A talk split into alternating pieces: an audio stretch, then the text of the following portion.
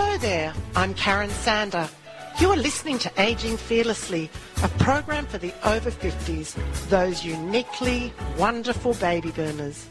My aim is to educate, motivate and inspire you to embrace the exciting journey of life for decades to come. So stay tuned to meet a variety of guests who will share their stories and passions to help us gain insight into the ways to live a happier, healthier life.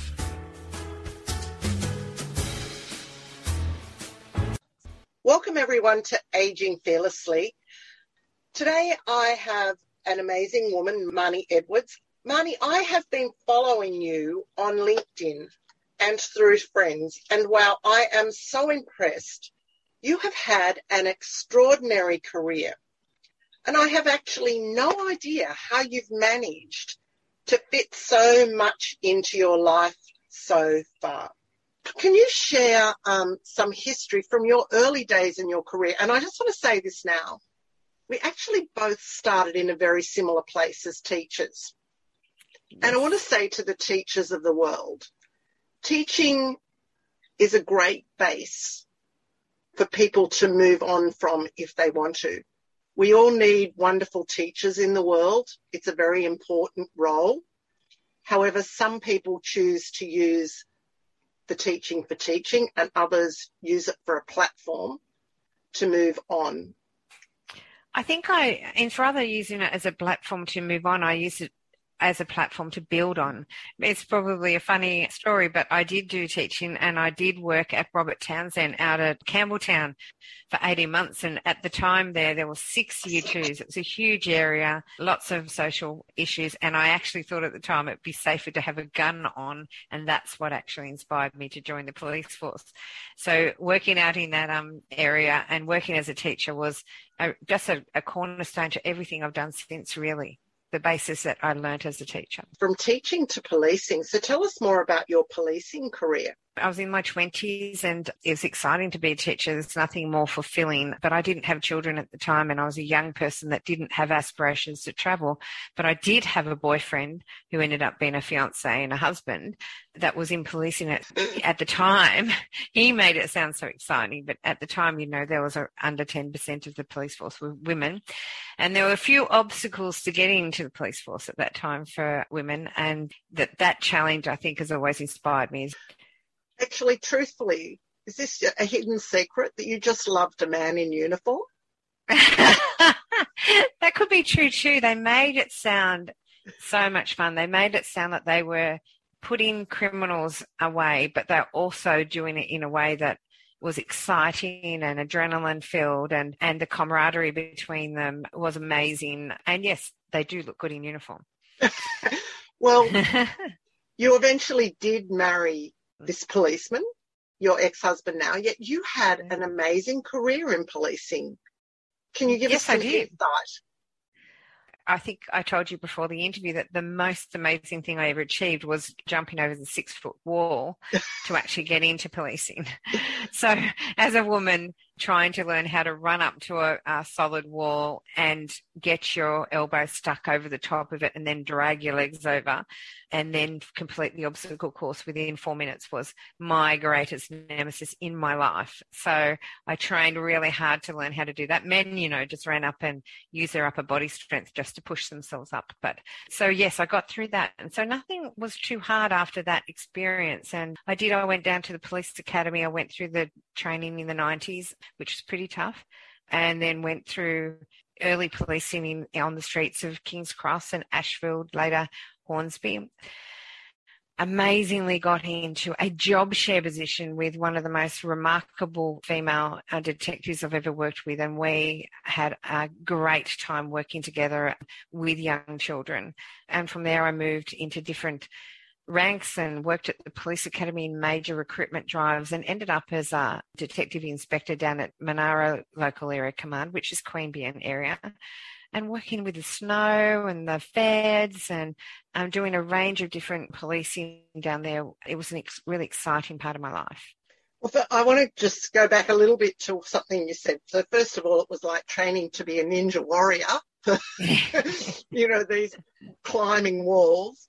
But in yes. those days, when you started policing, not many women were in the police force, and the same with the Ambos and the same with the Fireys. It was really yes. A, a, very male dominated world, probably yes. police less than the other two, but very yes. male dominated world. Yeah. How did you find it once you landed yourself in the police force? I was excited from day one. I was really driven to work with children and children involved in sexual assault and that were victims of crime. Um, but you had to go through generalist policing first. We had a handicap right from the start because we wore beautiful culottes.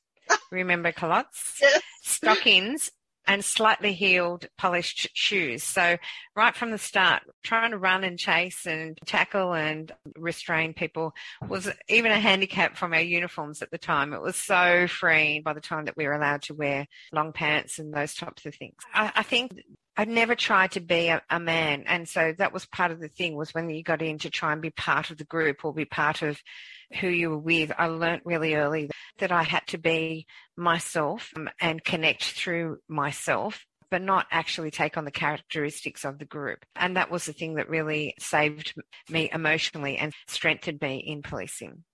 Beyond policing, you moved into some other areas, which is of great interest today because what you're doing now and you're pivoting again in your career is what I want to get across to the listeners today as your credentials for this podcast that we're recording. So, after policing, what came next? I had been divorced. Many of us have gone through divorces in time, and I was trying to recreate myself and create a life for my children that was stable.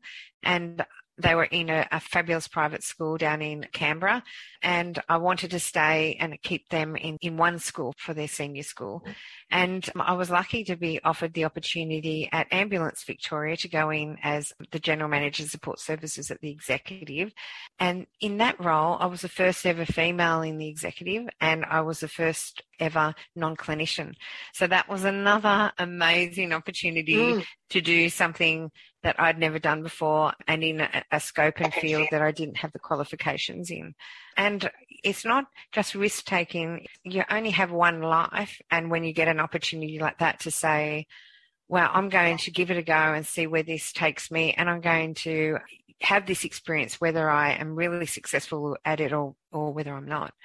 So I had 20 years in police and then six years with ACT Ambulance Service. And I think it got me out of my comfort zone. I learnt about a new culture of the AMBOs. AMBOs are the most amazing people in the universe and the way that they um, dedicate to saving lives. It's as real as what you think it is when you're on the inside. And all my experiences with ambulances have been fabulous. Did we mention Country Fire that's only been very recently. So my partner was then in defence and we um, moved down to Melbourne in 2017 and I worked with um, Public Transport Victoria and Public Transport Victoria had trams, trains oh. and buses and they had the whole state. And so I had the emergency management response for those, for the three different services. And, and again, when I looked at the ad, I can remember being with my son and saying, this doesn't look like a pre-retirement job, but it looks like it's going to be fun and challenging. And I got into it, and actually, that was the best experience of my life. That, that they're an amazing organisation too. You know, um, looking after millions of people every day and their safety, um, and making sure that they um, they get home safely. So that was great. And then, yeah, eventually I ended up back in Sydney. My wonderful father had a stroke in 2019 and I came home. And since I've been in Sydney, I've done a, a couple of really fantastic roles. And the, the Country Fire Association was at the top of that back in Melbourne. They'd been running in an emergency management mode for over nine months. And oh, I came in and um, we worked out how we could start developing that organisation for COVID normal. Like we're going to be in a COVID normal space for the next um, two to three years. And so we put a lot of the emergency response things that the team were doing back into business as usual, like COVID safe plans back into their mm. safety team. But we kept the incident response team responsibility so we could step up when escalations or emergencies occurred with COVID. So that was really exciting going down to that job. Yeah, so another wonderful achievement um, in helping people and helping businesses, especially in this time of COVID. And finally, now you've been working with Make a Wish Foundation. Karen, you could imagine when I got that phone call that somebody said there's 300 children waiting for their wishes that have been delayed by COVID. I could not say no to that one. And Make a Wish is this most gorgeous organisation filled with lovely people. Didn't know how to operate safely in the COVID environment, and mainly them. I've just been the lucky person to be able to be part of um, pulling it together with them have have worked out a way of still delivering wishes to children across Australia. We did an amazing project called 100 Wishes in 100 Days, and we celebrated each and every wish with the organisation and posted those wishes and we connected with all of those children and we've really found a way now to move forward into this new COVID normal environment so that those wishes continue over the next three to five years. It was a fabulous experience. I can tell just looking at you just how passionate you are and how wonderful this was for you and yeah. to be able to help people it's a tough time when kids are struggling with, health issues. I know how valuable Make a Wish is in their lives. Yeah, it was. Um, some of the wishes too are just extraordinary. It is a time when, if we can try and create normality within this COVID environment, that's the way I think we as a community will pull together and be really strong when we come out of the end of it. Marnie, you're a, a mother of two young men. Yes. And yes. you're also a foster mother or a foster yeah. parent. So when I left the police force, one of the things in policing, um, you know, when you're dealing with children, which I did a lot, is that you can't actually get emotionally involved and you have to stay objective and you can't connect long term with children because if it goes to court and all those different things. As a young woman, I'd made a um, commitment to myself that I would foster children when I had the capability to do so. And we did for eight years. 38 children came through our home, wow. some of them uh, long term. And for me, it was very healing, and the children I met were amazing. I still have uh, one particular one, in case Dom listens, I'm going to say Dom in my life, who I love dearly. And it was a, an extraordinary experience. If any of your listeners have ever been thinking about doing that, it's a really fulfilling experience that are giving to children that really need people that do have the time and patience to help them heal from the lives that they've had. Marnie got a master's in emergency management. Can you yes. tell us about your studies? I started off very young. I was really lucky. Uh, hopefully, your listeners will remember we um, went to university, and my first degree in, education was free.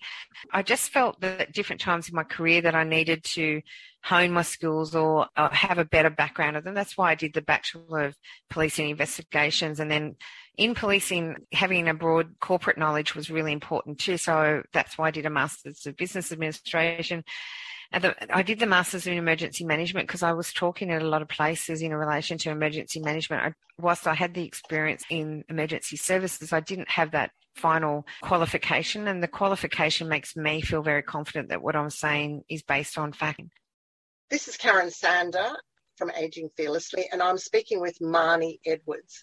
And Marnie, talking about policing and emergency services for three decades, what was the most scary time for you?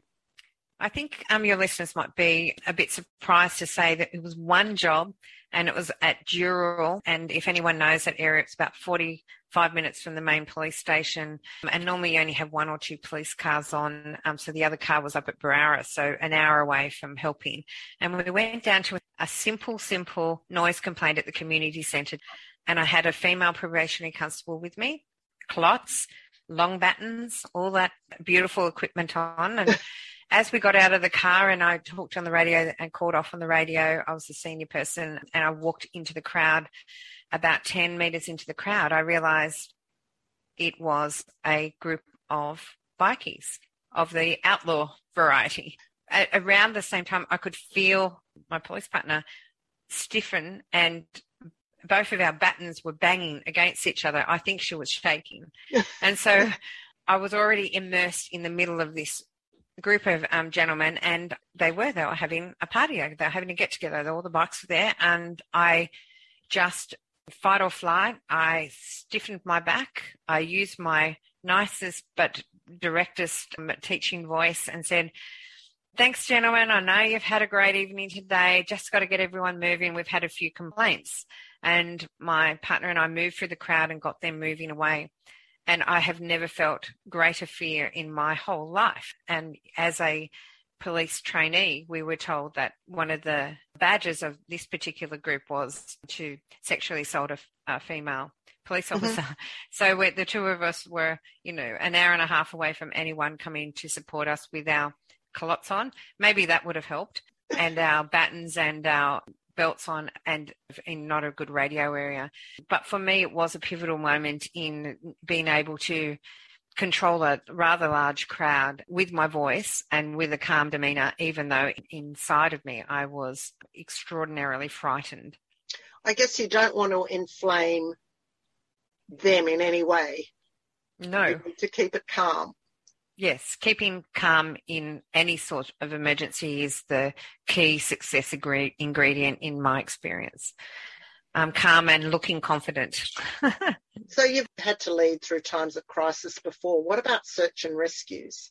Well, search and rescues are really tragic and difficult things to lead, especially when you're in a command position and you're sending out multi agency groups into snows overnight looking for people that are lost. It's one of the hardest things to do, but also normally I was in command roles at that time. That was when I was at Monaro and, you know, being with the families um, that were awaiting the people that we were looking for and knowing the families of the police and emergency services that you were sending out to look for them, and they were gone for hours. So they were some of the more traumatic events as a police officer I had. You were sending good men and women out to search for lost people and not knowing the conditions that they were going to face and having to have faith in their expertise and experience, but knowing mm. just one slip, just one fall could mean tragedy for so many people that you personally knew.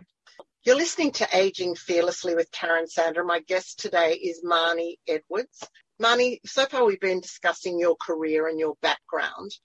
We are in very unusual times at the moment with COVID 19. And I think it's fair to say the lockdowns and the restrictions that we're consistently having to adjust to are taking their toll. We are in a real crisis times and part of what you do is crisis management. So I wanted to talk more about that. The world seems to be lurching from one crisis to another. I mean, recently here in Australia, or on the East Coast in particular, we had massive fires 18 months ago that destroyed so much of New South Wales and Victoria, followed in some cases straight after by floods on the south coast that ruined towns like Conjola. And then we have a pandemic. On top of that, along with the pandemic, we have mouse plagues. We're living in a world where crisis seems to come up all the time. Can you share more about that with us? I've read a lot about this, and you know, crisis and difficult times are part of the human condition. And if you do a bit of research in this area, our lives indicate that. I think statistically, there is so much that's almost happened in my life too, you know, coming uh, back off the times when there were Vietnam and the, the after effects of Vietnam and what happened in Australia with the Whitlam years and then AIDS. Remember AIDS, how much impact that was. And we've had hunger issues in Zimbabwe, West Africa. There was a huge locust plague. There's tsunamis, earthquakes, Ebola, there's so many things that have happened just in our time, let alone this, you know, in the last century. Imagine being born in 1910 and there was, you know, world wars and then there was the first pandemic in 1918 and then there was the depression. So I think crises do happen, but this one's our one at the moment and it's front and center for us. And the, the conditions that are different at the moment is that the media and the way that we get our news and the way we hear about the outside world is all around us. And so that impacts us totally. And the formula of media actually um, impacts us. So it's really easy to get into the cycle about a crisis all the time. And I think that we really need to focus on with all of this is that we can only influence what's around us and in our world. Yes, we do need to know what's happening in the broader world, but crisis is something that's going to happen now and will happen after this pandemic right throughout our life. I hope that answered the question. Yeah, it does answer the question. I, I think, you know, if I turned the TV on right now, I would see COVID all across it. And yes. many of us panic. We think, is this going to end? Where are our lives going? You hear so much about people losing their businesses, having to shut their businesses down. And it's really, really shocking. And as you and I, yes, we, we remember the Vietnam War. Our um, millennials don't know the Vietnam War, and this is the first thing they've really faced. But it's really tough for people dealing with this, and a lot of people just get upset and emotional. How do we get through these times? So, resilience is thrown around a lot as a word, and I can go further into that. I think that we are the masters of ourselves, and if we can teach our children and if we can help people that get affected and impacted by this to get through this by saying, you know, this is the crisis and it's bad, but we can only do the things that we can do. We can be a good citizen. We can make our personal choices about getting vaccinated. We can look after people in our community. We can be solid and consistent with our family and our children. We can find ways of reconnecting. There's so many positives, right, as well as this time. Yeah. Reconnecting with your family, reconnecting with reading a book, reconnecting with doing all the things that are good for you. But I think it's the focus on being really clear about what's not good for you. So I'm an emergency management specialist and I will look at the news once a day, if that. And I will okay. do that because I actually feel the trauma. I feel the impact. I feel walking through Manly when the closed shops are there. I feel that because I'm a, a, loving human being. But I know that seeing that all the time when I can't personally impact it is not good for me. I have been taking your advice and trying to watch the news only once a day. And it does help. Usually try to watch at 11 o'clock, hear what's going on, and then stay away from it if I can. Yes. Break down the term resilience. So resilience, it is the ability to withstand adversity and bounce back from difficult life events, right? Being resilient does not mean that people don't experience stress, emotional upheaval and suffering. Some people equate resilience with mental toughness, but demonstrating resilience includes working through emotional pain and suffering. So it's not just hardening up. Um, being in touch with your emotions and doing something to make yourself stronger in the end. Martin Seligman hooked me in about 15 years ago. He's been doing amazing work in America. And what he's been doing is he's been talking about the positive traumatic growth and building resilience. So he's mm-hmm. talking, mm-hmm. and he's got this $35 billion contract, I'm exaggerating, but um, with Defense America. And what he's basically saying is that from these really big events like we're having at the moment, that you can end up appreciating life more and really appreciating your relationships with others, understanding the new possibilities in your life and, and recognize and really have confidence and satisfaction in your own personal strength. And there's six different ways to get there, and I can talk about that if you want to. But as you can see, I'm a bit passionate about this area. Well, let's talk about the six different ways. Okay, so if you can cultivate a belief in your own ability to cope, right, so that you can actually identify that even though we're in this lockdown, this is the way that I can cope. I can do this. I can keep with my friends, in touch with my friends on Zoom. I can go for walks. I can organize my work differently. So believe that you can cope during this time. Mm-hmm. Stay connected with the people that support you.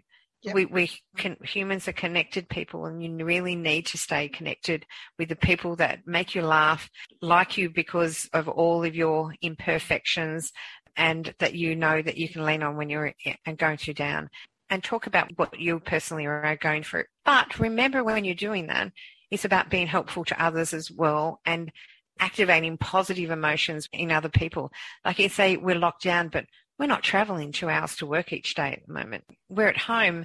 We're going for walks by ourselves and absorbing nature and looking around and having time to ourselves for the first time in a long time. And lastly, cultivate in yourself an attitude. We will get through this and we will talk about these times for years for both their positives and their negatives. And I think it is important to note that we do have time. It's almost like a catch up time with life. That's the way I look at it. We're living in a bit of a limbo. I mean, for me, I really like to plan forward. Yeah. And yes, yes, I'm planning knowing that at some stage that plan may have to be diverted in another direction or held off for a period of time. So that's why I call it the limbo. You're just sitting there waiting. But at the same time, you can go out there and enjoy nature. And that's what I'm finding is the time to actually stop and think, slow down. Just that little bit that little bit of slow down time is really good for your mental health. There's a lot of books at the moment about regulation and how we're uh, creatures of routine. And I put in an emergency management overlay on that is that I really think during COVID you can create a routine for yourself that's COVID normal that we are only experiencing three weeks ago in Manly. We, we had some restrictions in place. We know that it could escalate at any time, but there were a whole range of really good things. Hybrid work environments, working three days a week from home were happening so that you create in your mind, well, when we're in COVID normal, this is how I'm going to create my day and my life. Mm. When we're in an escalated period, I know that that's going to happen. It's likely to happen over the next two years. There's, you know, different variants coming through. So I'm going to have a plan for COVID escalations when the restrictions start increasing. And then having that plan when it's COVID emergency at the moment. Sorry for doing the emergency planning stuff at overlay. Anyone that's listening will know that's what I'm doing. But the third one is that when you're in that emergency state that we're in at the moment, that's total lockdown, you're saying, well, I have a routine during this time and yep. I'm just implementing that routine. Yeah. So you just have two or three different ways of living that you just kick into and it becomes your norm. So what about doing what feels good to you?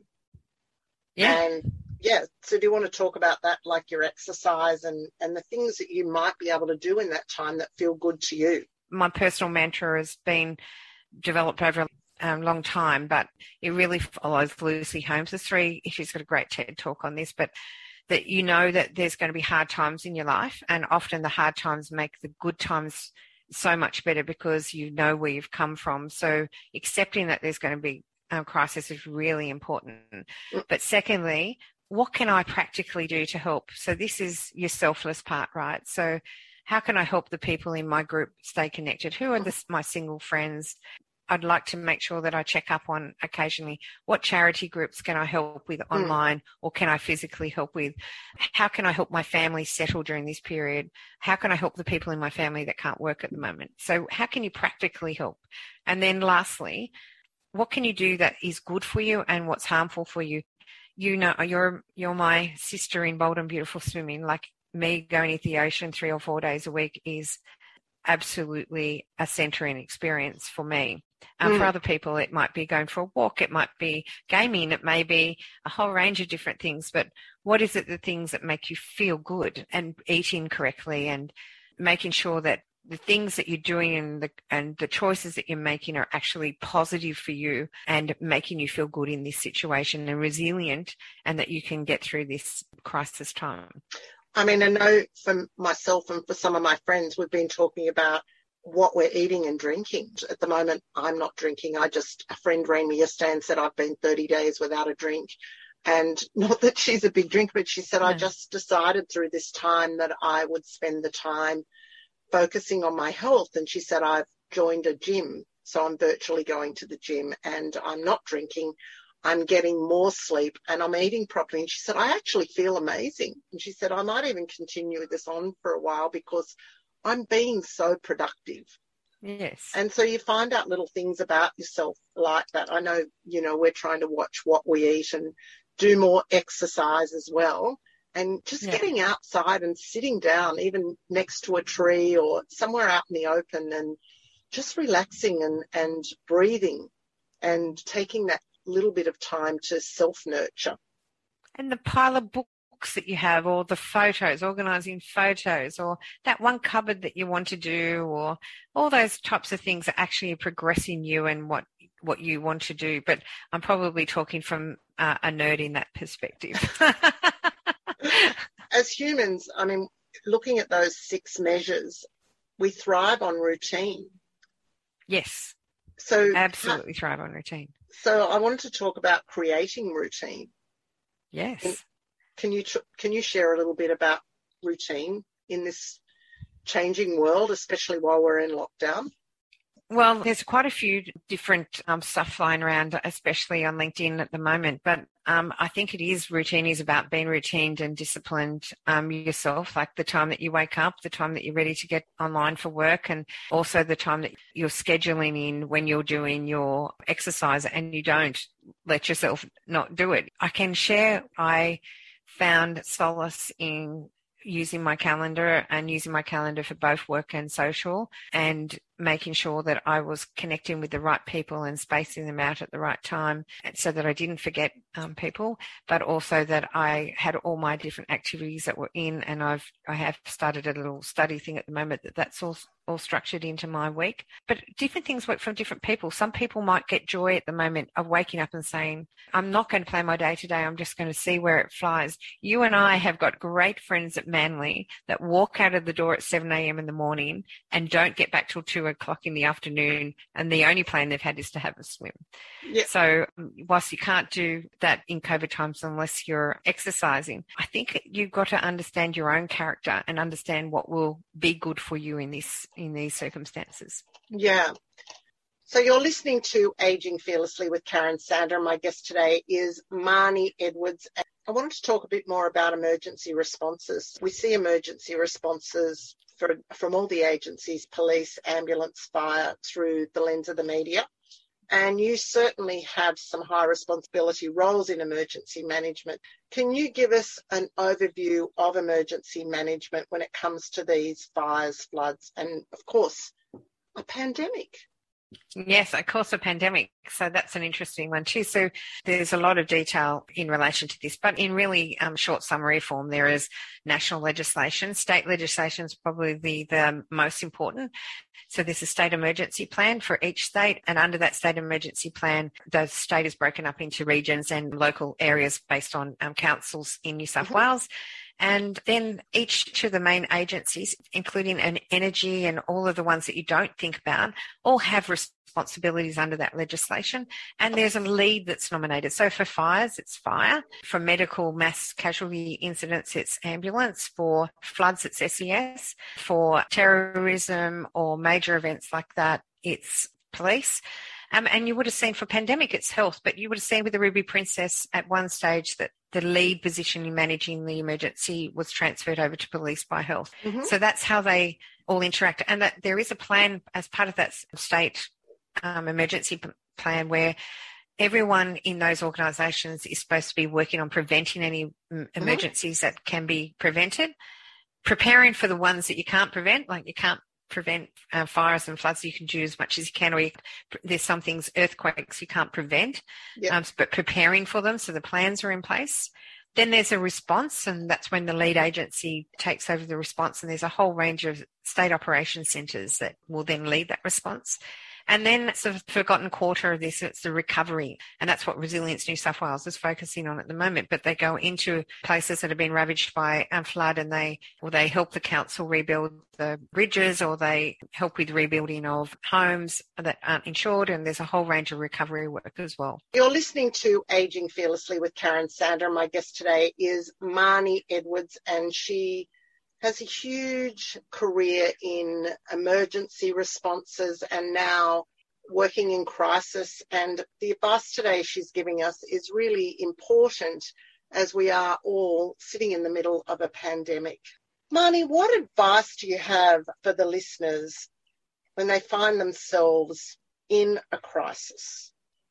Yeah, that's a great question, Karen. I think it's very individual for each of us. But the first thing that we should personally do when that adrenaline rush hits is to breathe and calm yourself and let that pass. Um, and perhaps I know that you had a wonderful uh, guest on Emma Shearman mm-hmm. and her advice in relation to breathing uh, about how you're going to handle this, but bringing yourself back to center and bringing yourself back to a calm and making sure that you're thinking with your whole brain, just not the frontal cortex response part of your brain. So the thing that I, I would say to each of you is be that person or that person as part of the team that brings calm to wherever you are.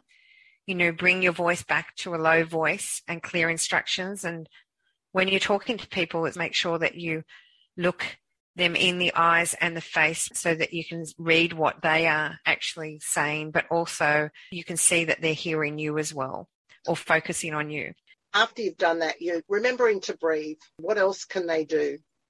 Well, work out where your superpower is in this situation. Um, and your superpower is based on it may be that you are one of the leaders of this group, whether it be your family or at work, or it may be that your superpower is actually going and talking to people on the side and seeing if they want a cuppa and bringing a cuppa, or it may be that you're better off doing one of the jobs of the emergency, like managing the traffic around the accident, for example, or making the phone call to triple O. So what is it that you could best contribute knowing your own strengths and weaknesses. But if you are the leader, or if you are a leader in that group, if you're the parent, or if you're the one of the senior managers, or any of those types of things, as soon as you've dealt with immediate danger, make sure that everyone's safe 1st mm-hmm. Very much make sure everyone's safe first. That there's somebody dealing with a person that's been injured. There's somebody that's quarantined the area that's creating danger, or whatever it is. Make sure that's okay and then mm-hmm. bring together the decision makers. Don't do it in the middle of everything that's happening. Try and take it off to the side. You'll always see police and emergency services have their forward command centres off to the side of the yep. scene.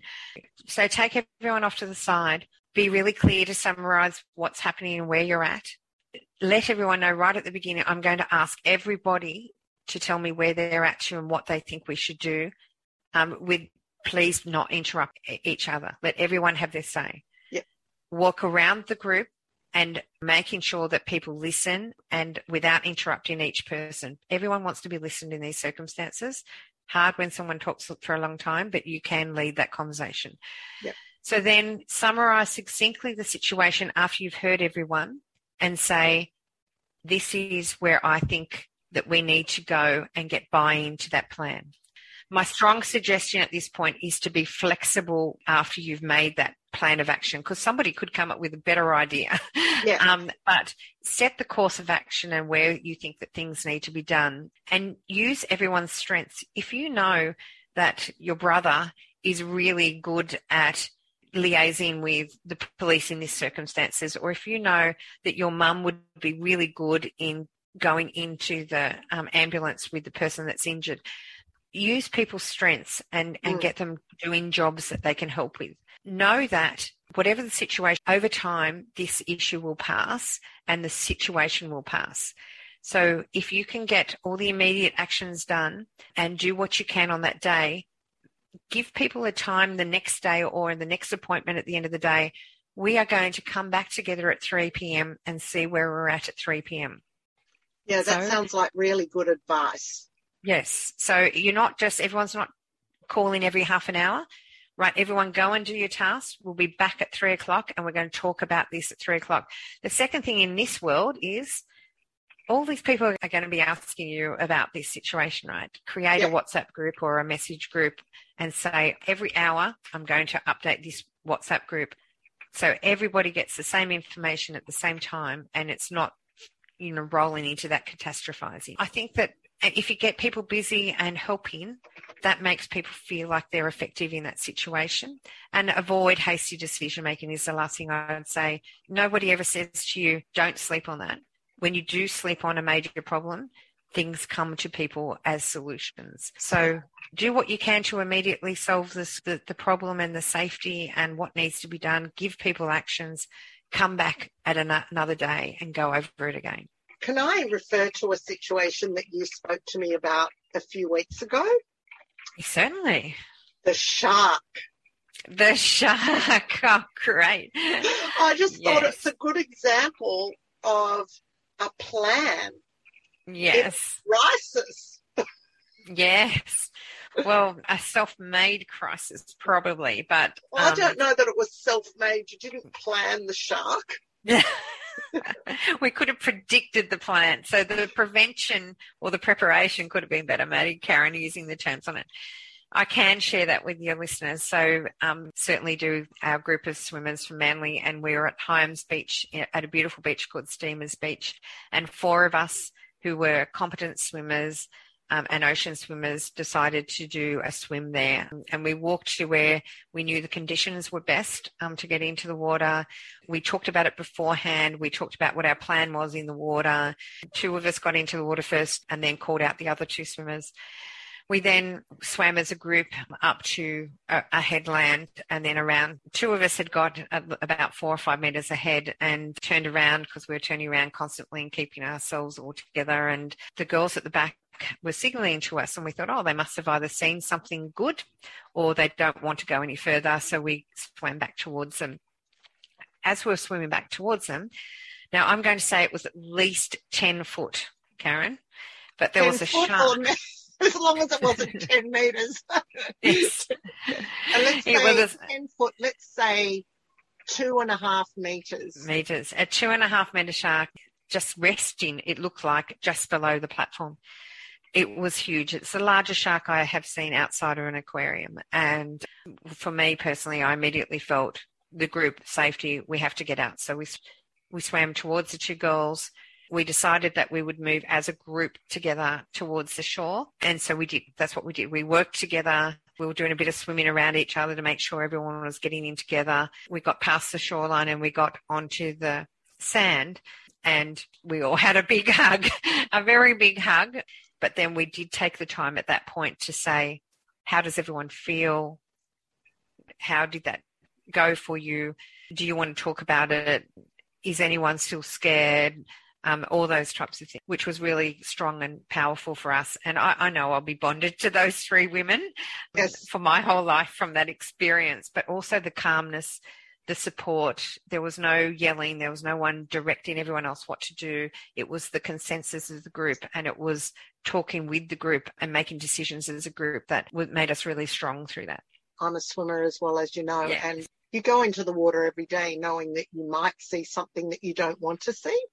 But we see so many amazing things when we are there, which just bring great joy to your day. And yeah, well done you for surviving that one.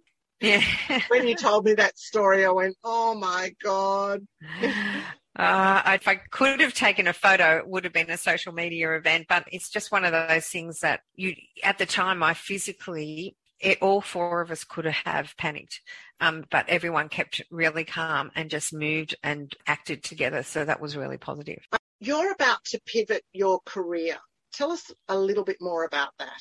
Yeah, so I have been working in uh, lots of long-term jobs, um, mainly with the public service, but I have so really enjoyed working with agencies, jumping in, helping them with their resilience, if I use that term, but and with their confidence with their emergency and crisis plans. So where I'm at at the moment is I'm creating business, but where I can come into a business or I can come into a community group and I can look at what their crisis and emergency management plans and say, yes, this will work. This will work in an emergency. And yes, it is part of the culture and it's part of what intuitively your group does.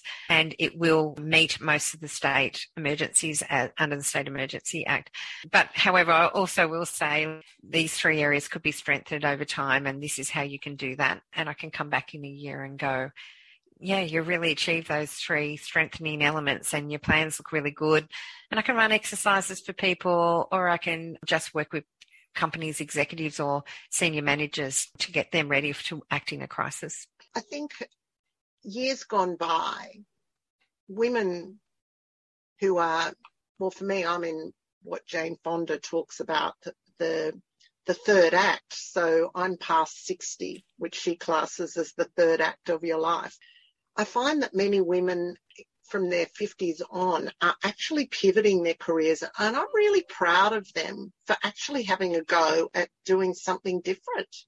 Yeah, I think for me, the ability to meet different people and different areas and in as you said I have over time build up a lot of quals and experience and, and to be able to share them and practically see people gain confidence in their own abilities to manage in these types of environments and work out how they can run their business in COVID and run it successfully is really going to be an amazing journey one way or the other. And I'm so privileged to be able to have the opportunity to do that.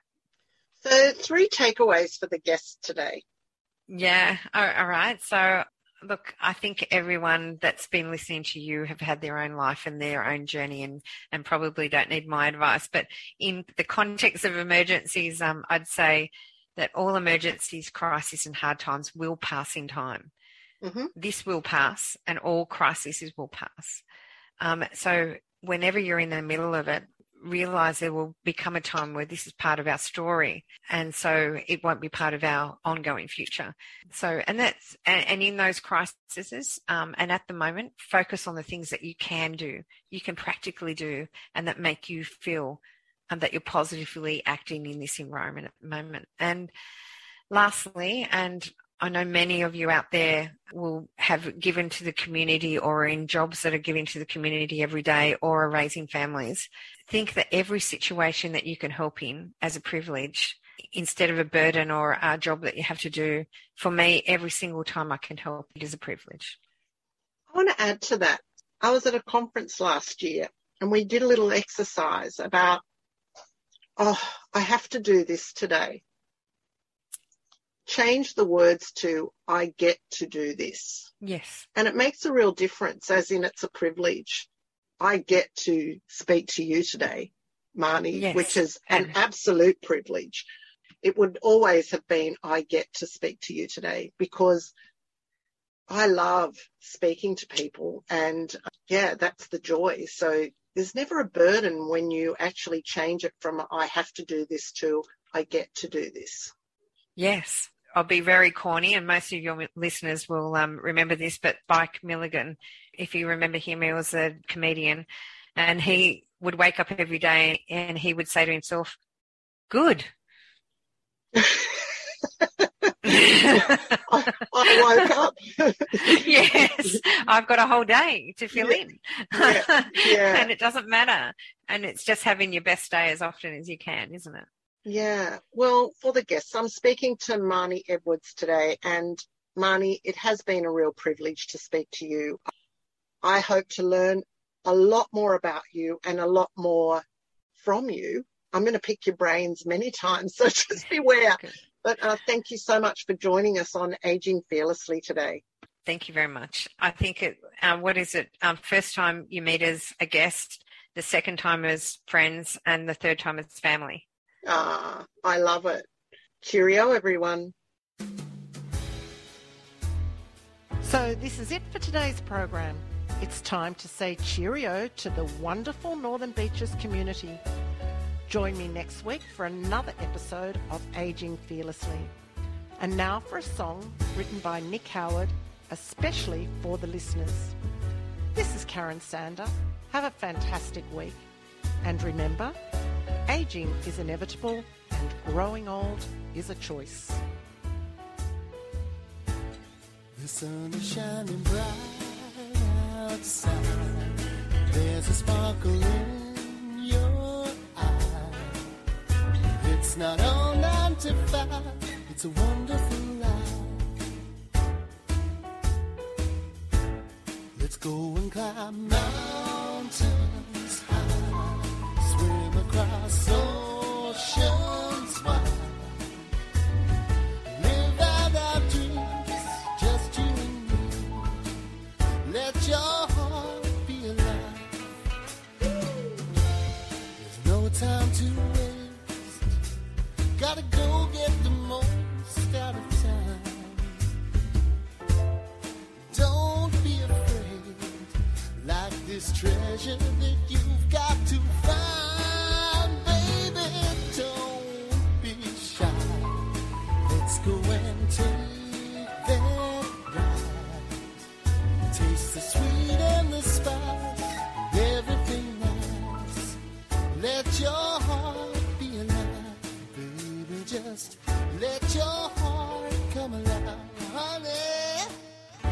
your heart be alive,